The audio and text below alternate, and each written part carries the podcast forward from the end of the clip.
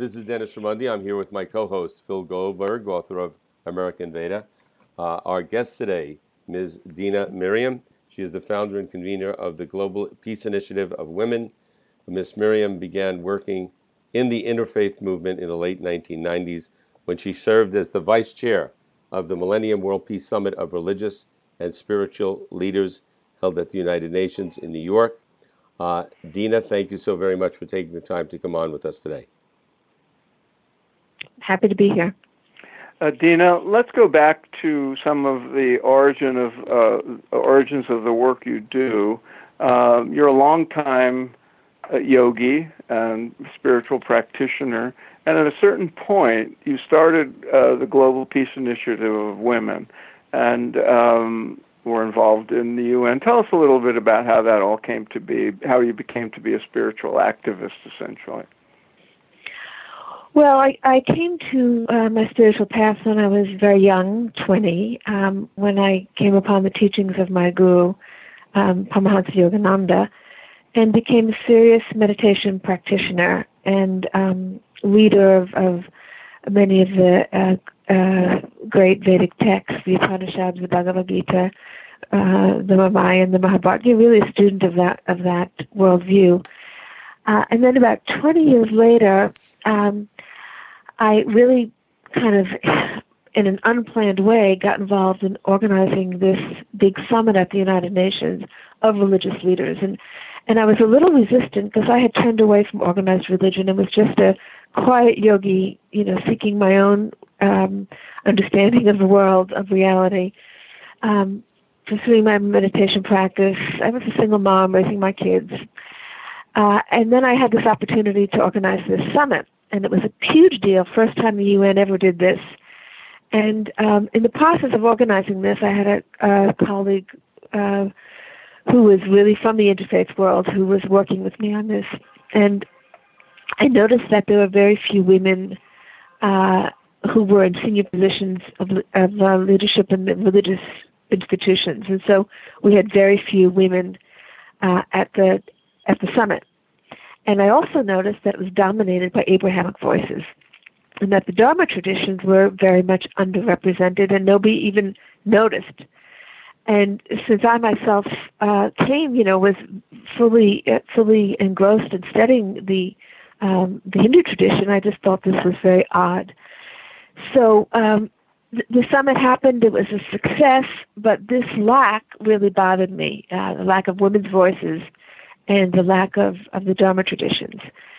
And so um, that led me to go back to the UN to Secretary General and ask to do a follow up summit of women religious leaders, which he, Kofi Annan was very agreeable to that idea.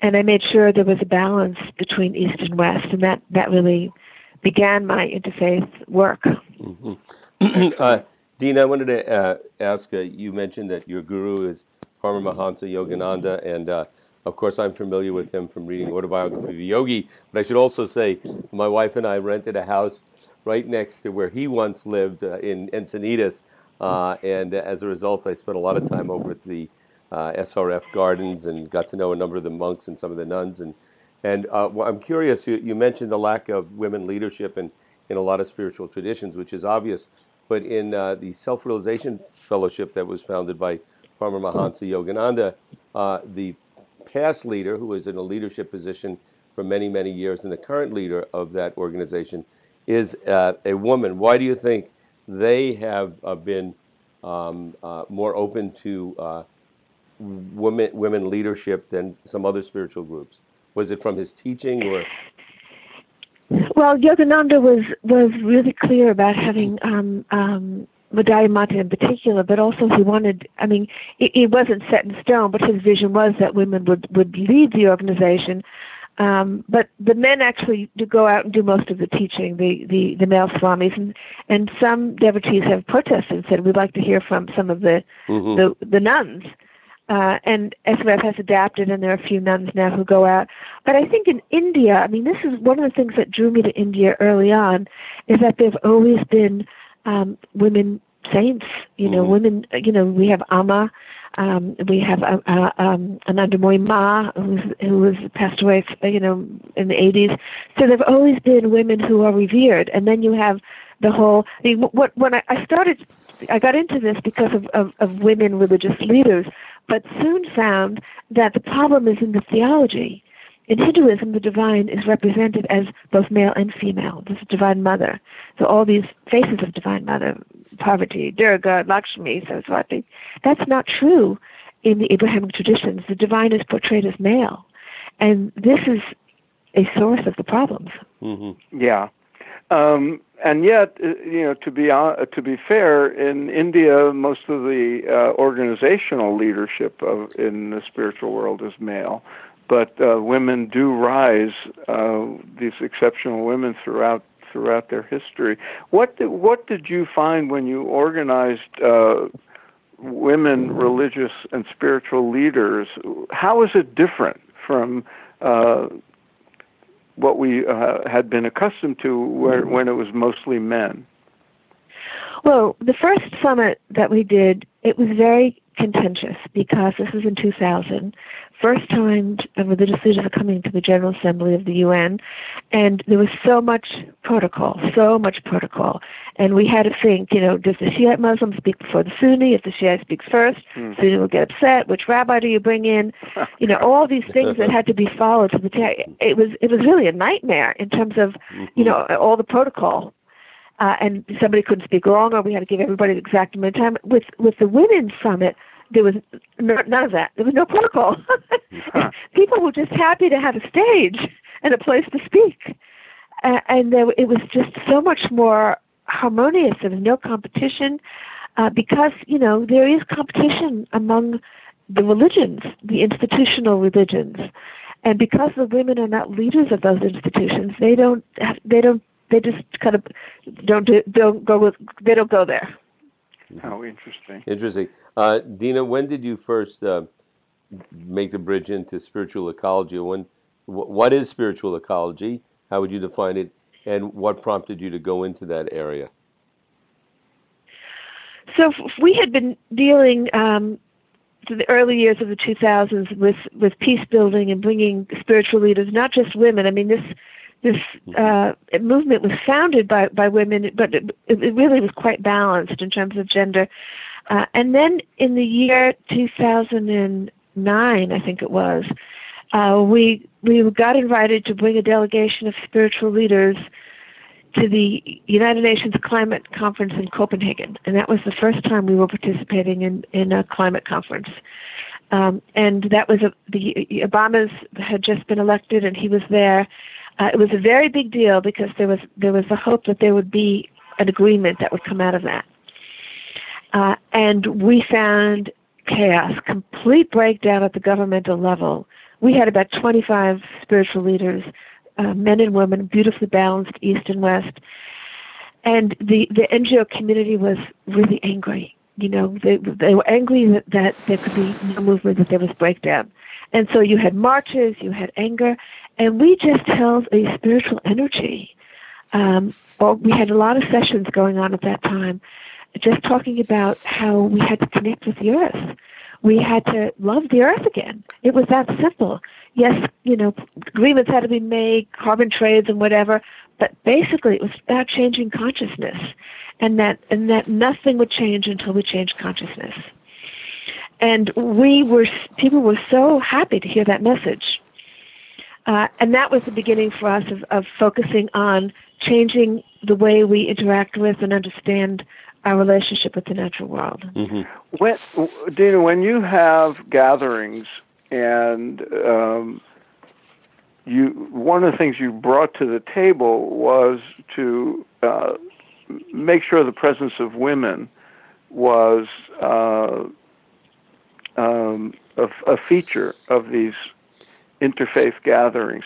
How did the male spiritual leaders and religious leaders react to the presence on an equal footing of, of all the women, and how are they different from the way they were when it was all men?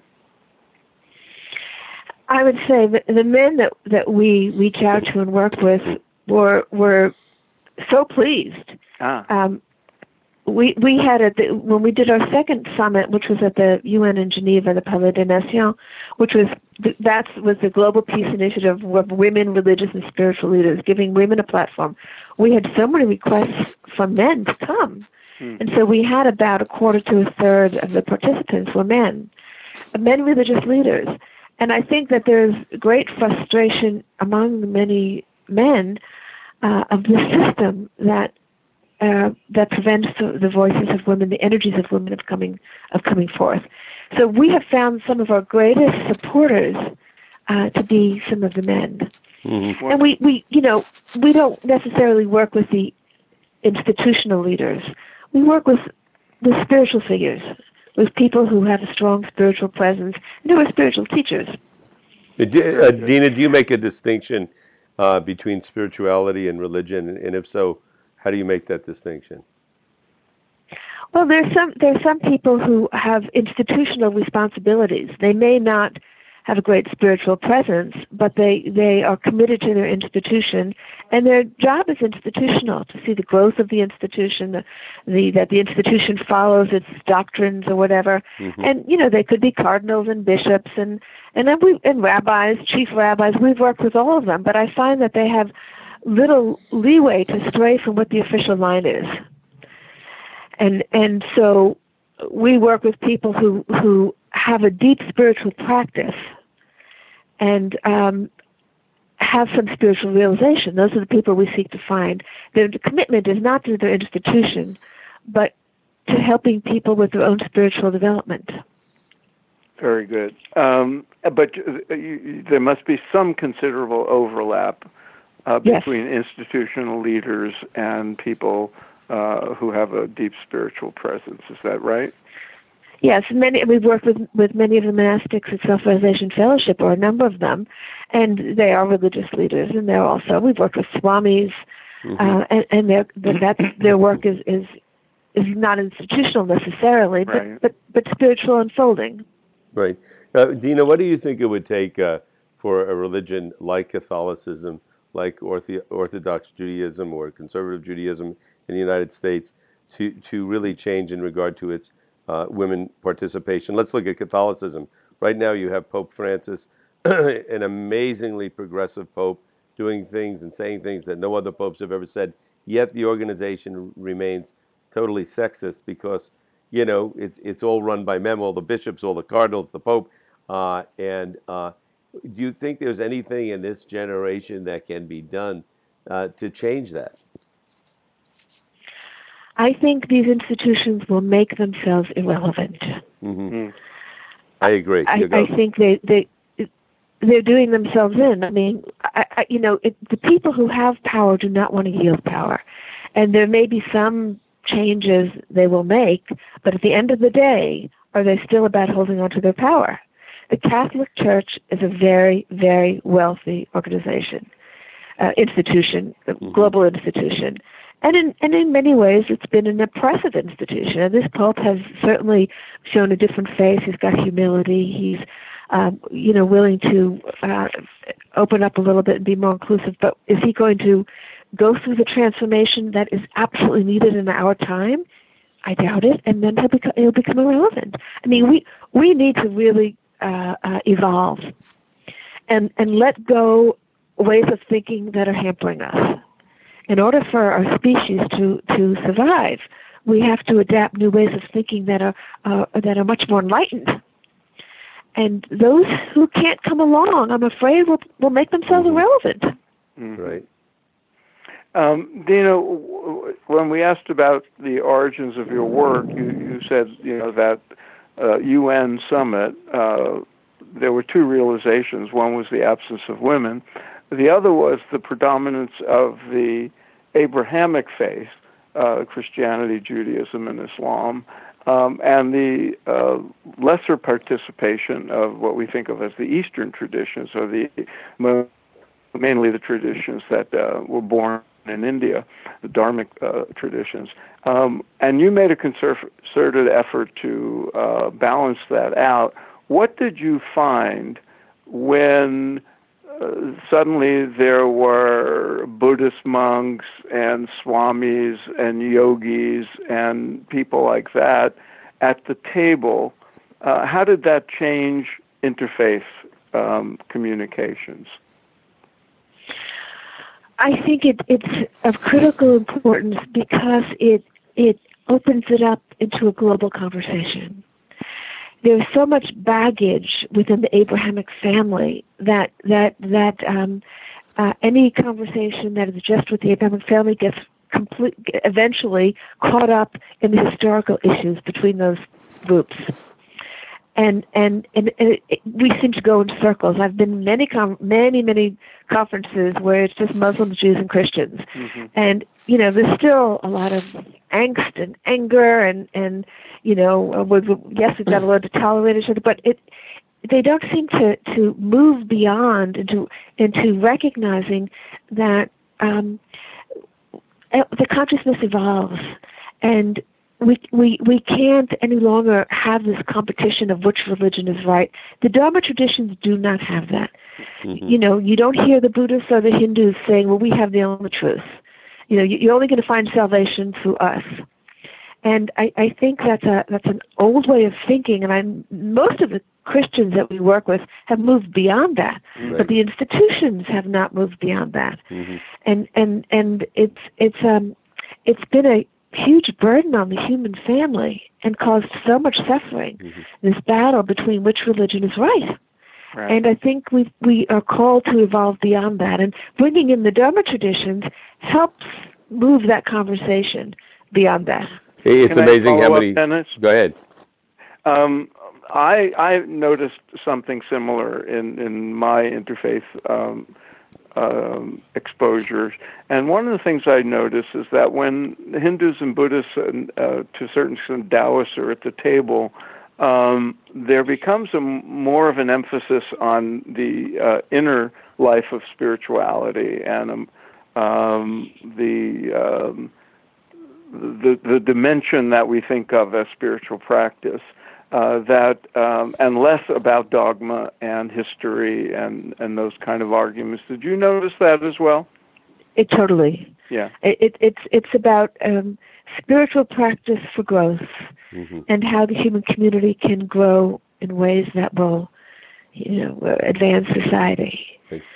Uh, uh, and and and I I think some of the by bringing in the Dharma tradition, some of this is catching on because you know spiritual practices from the East are now being adapted. Mm-hmm. Uh, I know rabbis who who just teach other rabbis how to meditate to vipassana, right. and I, so I think that there's been a very positive influence by um, this focus on inner development. Mm-hmm. Yeah, those those religions uh, uh, emphasizing more experiential side of of religion of spirituality than uh, the scriptural. But I, I, wanted to ask you one other about another group. Uh, you mentioned before about uh, coming back to loving the earth. And I'm wondering in your conferences if you have included uh, indigenous people in, uh, from North America and their spiritual leaders. And so that question, and also uh, what is their attitude toward women and leadership in uh, their spiritual groups? Well, we we began working with uh, an indigenous leader from the Sioux tribe um, about five years ago, and he at first looked at us as just another white group. He really didn't get who we were. So I brought him to India to a big conference we did on, on the theme of Dharma. And he fell in love with India. And he so got that, that um, because I think that, that um, you know, indigenous people who don't have exposure to the Eastern traditions mm-hmm. tend to lump it all together as, you know, part of the other. But he really fell in love with the whole Vedic worldview. So then he invited us to bring um, some Buddhist and Hindu leaders to Pine Ridge, which we hmm. did last right. year. And that was a beautiful exchange. I mean, the first thing some of the elders said there is they were happy to meet a real Indian. Yeah, it was just Indians going to India. so now we're working within the, you know, we sent a group out to the Standing Rock to, to be to mm. be there. We've just gotten the report back from Standing Rock, and now we're planning a dialogue between uh, Native American elders and some of the contemplative some of the contemplative leaders that we work with uh, for for for March. I think that what's happened at Standing Rock is monumental. It's so? it's a, a yeah. It's it's it's it's about it grew bigger than the pipeline, and it became about about um, honoring the, the, the world view, which is not just in the Native American tribes, it's also in the Vedic tradition and many of the uh, many of the um, older traditions uh, about treating the earth like your mother and seeing the rivers as living entities and the forests and mountains as beings and not commodities. And uh, we're at a very interesting time now because we have we have the election phenomenon, and then we have Standing Rock phenomenon. The fact that we had so many people who went to Standing Rock and had spiritual awakening experiences there, mm-hmm. and it was all love energy, prayer, meditations, song, celebrations, and so we've had two things going on at the same time, opposites almost. Right. Uh, people who left Standing Rock just wanted to get back there um, and um, they felt an, an, an intense spiritual energy. And from what we read, people were saying that the Earth this was a response to the Earth's call, huh. and this has to be a wake up now. So we've got these two realities going on. It's going to be interesting. Right. Yeah. How they and as we as we record this on uh, December eighth, two thousand sixteen uh, we should add that um, while Standing Rock is going on, and I didn't, I just learned a lot from you about what had been going on there. It wasn't just a matter of the pipeline uh, mm and um, um, politics, but at the same time, this uh, what you uh, just described was going on. Uh, we had somebody nominated to be the head of the Environmental Protection Agency who represents the other extreme of the yeah. um, of the environmental uh, outlook in the world. Uh, what what do you what do you foresee coming up with the and how are the groups that you're associated with uh, responding? We we we know that there's a whole undercurrent now that's building, and I think the message has to be messages have to be clear. We're talking about sacred earth now we, we have to reclaim that understanding and that sacred relationship with the earth. And the more um, the other forces try to uh, destroy that, the stronger this movement will become. Mm-hmm. And the only way I can understand uh, what's happening on, on, the negative side is it will strengthen the other. Right. Mm-hmm. Let, let, me ask you a, a question, Dena, about uh, your own uh, energies and resources going into accomplishing just that. Uh, you can go out and, and talk to people about what's the right thing to do and about Mother Earth and, and, and, and all that. And, and some people will hear it uh, and then uh, it'll also fall on deaf ears. Uh, or you can go out and encourage people and teach people how to uh, engage in spiritual practices which will raise their consciousness. And then some would say, then naturally they will understand and intuitively grasp the importance of Mother Earth and and taking care of her.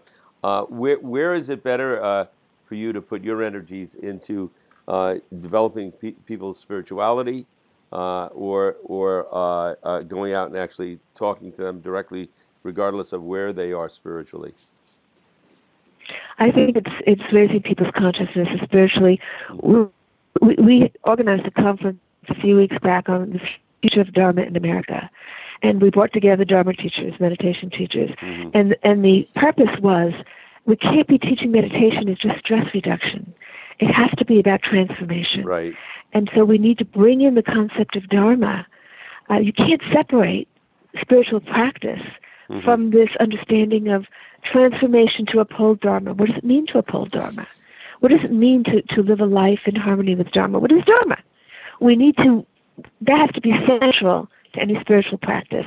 And because spiritual practice is becoming so popular, or early yoga, meditation, and people are, are buying it because it does reduce stress and it, and it gives people a sense of peace and whatever, um, can we take them to the next step? Because I think the change in consciousness automatically then brings a lot of things. Mm-hmm. An understanding of how to act, you know, all the, the consciousness in, in, terms of how we relate to the earth and the natural world. And so just to talk to people, you can talk, To, you know, we don't have time really. We can spend the next 30 years just trying to convince people. Right. It, only the change in consciousness will do it. That's what's needed now. Now that's a good segue. I was going to ask of, uh, uh, about another of the organizations you're involved with or lead. Uh, one is the another is the Contemplative Alliance. Um, is that still operative? And how does that play into these other other uh, activities you do? The Contemplative Alliance is, is actually a, a main part of our work, and a lot of the most of the gatherings that we do here in the U.S. we would do them under the, the name of the Contemplative Alliance. Um, the Global Peace Initiative of Women developed 15 years ago really was a lot of our peace efforts internationally. You know, we've worked in many of the hot spots.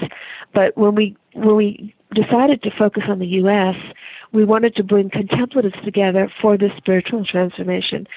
You know, I've traveled the world and I feel that there, there's great potential in America because there's so many practitioners now. Mm-hmm. Dharma has really taken root in, in America. Mm-hmm and and but but it hasn't yet congealed into enough of a movement that it could really flip things.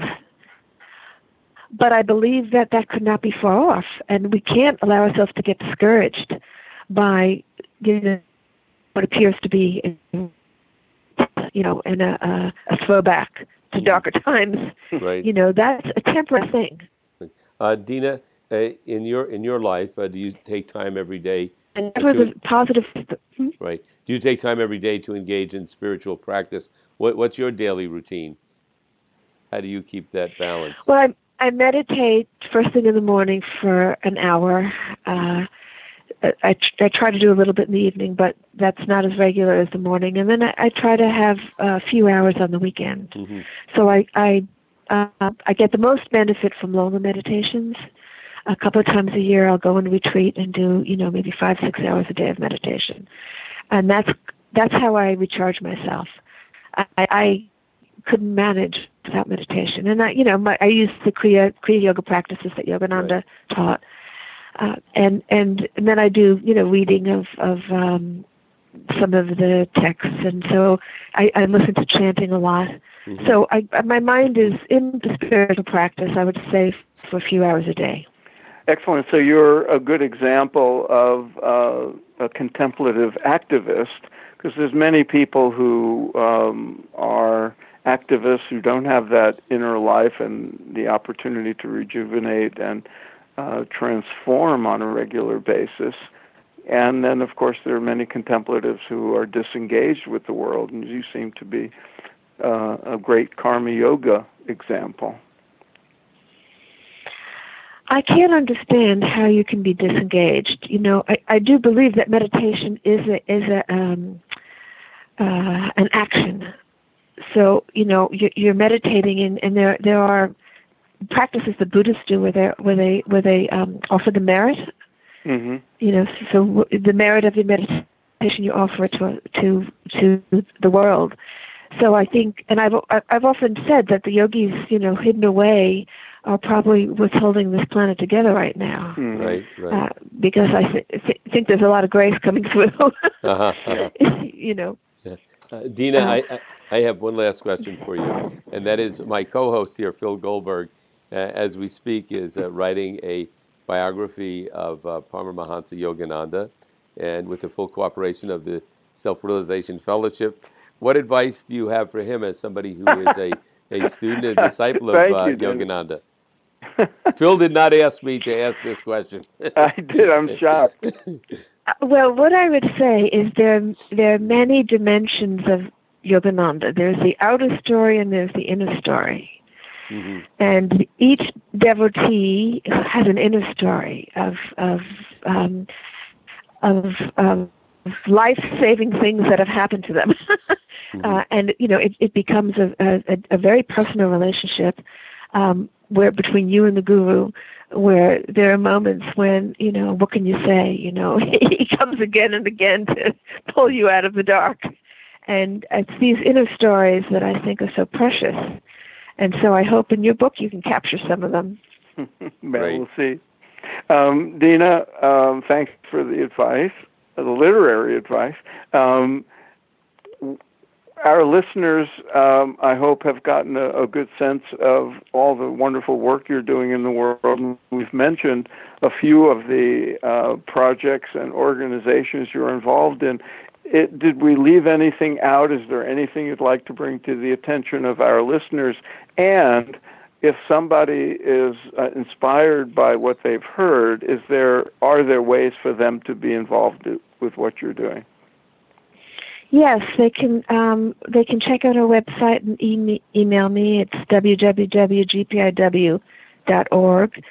Um, I want to leave with a closing thought, and that thought is: when I work with the grassroots people around this country, I realize how much phenomenal spiritual energy has been unfolding here in this country, and I think that we're reaching a moment where it's going to it's going to show itself in a very positive way. And so many people are discouraged now in the last few weeks, myself included. We have to work not to get discouraged and to see that there's a deeper purpose to this unfolding. And um, we have to we have to manifest. Now it's time to manifest, to bring our spiritual energy to the fore and help something greater manifest. Great. Well, thank Sounds you so like a very good much. way to close. Yeah. Uh, uh, we wish you great success, continued success in your uh, work, and that uh, we hope to have you back on the show in the near future, so uh, you can give c- continue to let us know your progress. And I think we're all in this together, and I think uh, your message really resonates uh, today, and, and will continue to resonate in our society and culture. So thank you so very much, uh, Phil. Anything Wonderful. else? Thank you both. Thank you. Okay, Dena, thank you so much, and keep up the good work. We'll be in touch. Okay, great. Talk to you soon. Bye.